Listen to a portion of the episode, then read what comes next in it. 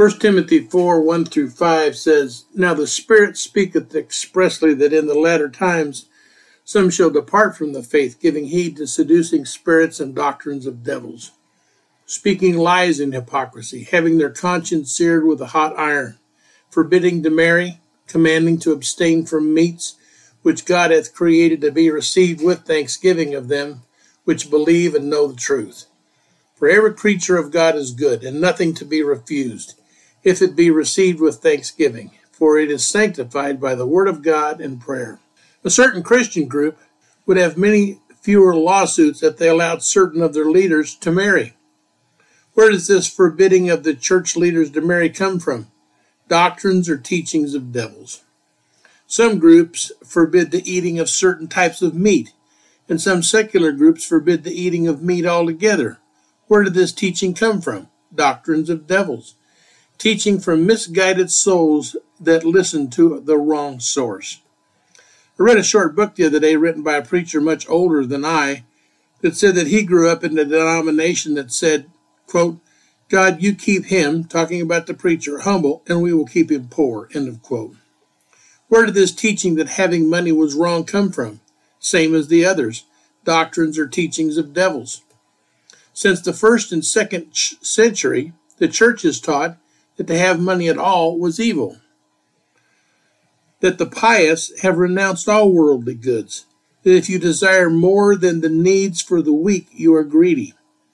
God must have changed because God did not present poverty as a virtue in the Old Testament. For instance, Genesis 24:35 says, "And the Lord hath blessed my master Abraham greatly, and he has become great, and he God hath given him flocks and herds and silver and gold and men servants and maid servants, camels and asses."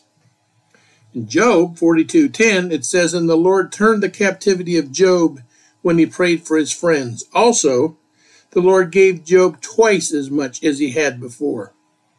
Then there's Second Chronicles 32:29. Moreover, he, Hezekiah, provided him cities and possessions of flocks and herds in abundance, for God had given him substance very much. If you think that God only prospered certain people that he especially loved, and you are not good enough or lovable enough, consider this. Romans 2:11 says, "For there is no respect of persons with God." In the book of Proverbs, God will be addressing all his family. And there he states, Proverbs 8:21, that I may cause them that love me to inherit substance, and I will fill their treasures, storehouses. In the last book of the Old Testament, God reminds us, Malachi 3:6, For I am the Lord, I change not. Toward the end of the New Testament, God again reminds us of another great truth. 3 John 1 2 Beloved, I wish above all things that thou mayest prosper and be in health, even as thy soul prospereth.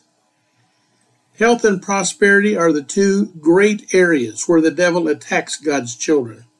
But no matter how much you've been attacked by the devil in these two areas, you have the right to reach out and claim your God given heritage. The idea of having a lot of money being sinful started as early as 100 AD and came into its own around 300 AD. Here are several quotes from the early church fathers. You're not making a gift of your possessions to a poor person. You're handing over to him what is his. Ambrose of Milan, 340 to 397 AD. Not to enable the poor to share in our goods is to steal from them and deprive them of life.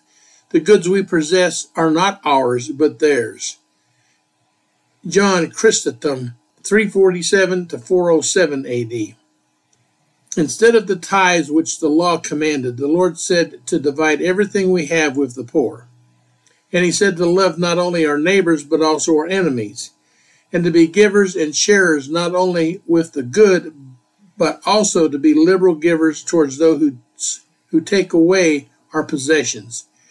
Irenaeus, 130 through 200 AD. The rich are in the possession of the goods of the poor, even if they acquired them honestly or inherited them legally. John Chrysostom, 347 to 407 AD.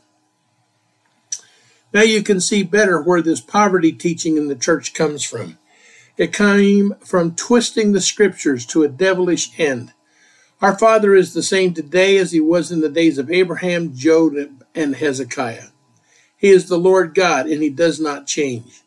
He desires above all things that we prosper and be in health as we keep him first and love him in our lives. 2 Peter 3 16 through 18 says, As also in all his epistles, speaking in them concerning these things, in some things are hard to be understood, which the unlearned and unstable twist around, as they do also the rest of the scripture, scriptures unto their own destruction. You therefore, beloved, since you have foreknown these things, watch so that you are not led astray by the delusions of the lawless ones, and fall from your own steadfastness. Instead, grow in the grace and knowledge of our Lord and Savior Jesus Christ. To him be the glory both now and unto the day of the age. Amen. WTJ version. The more you look at what God actually said in His Word, you can see His desire for you is to prosper, and He wants to fill your storehouses with good things. So if you have begun to tithe and save as God teaches in His Word, you might find some good books on how, how to save, invest, and become a good steward of the wealth your Father has in store for you. Learning to look at God's Word for yourself, for your doctrine, is all part of the prosperous life.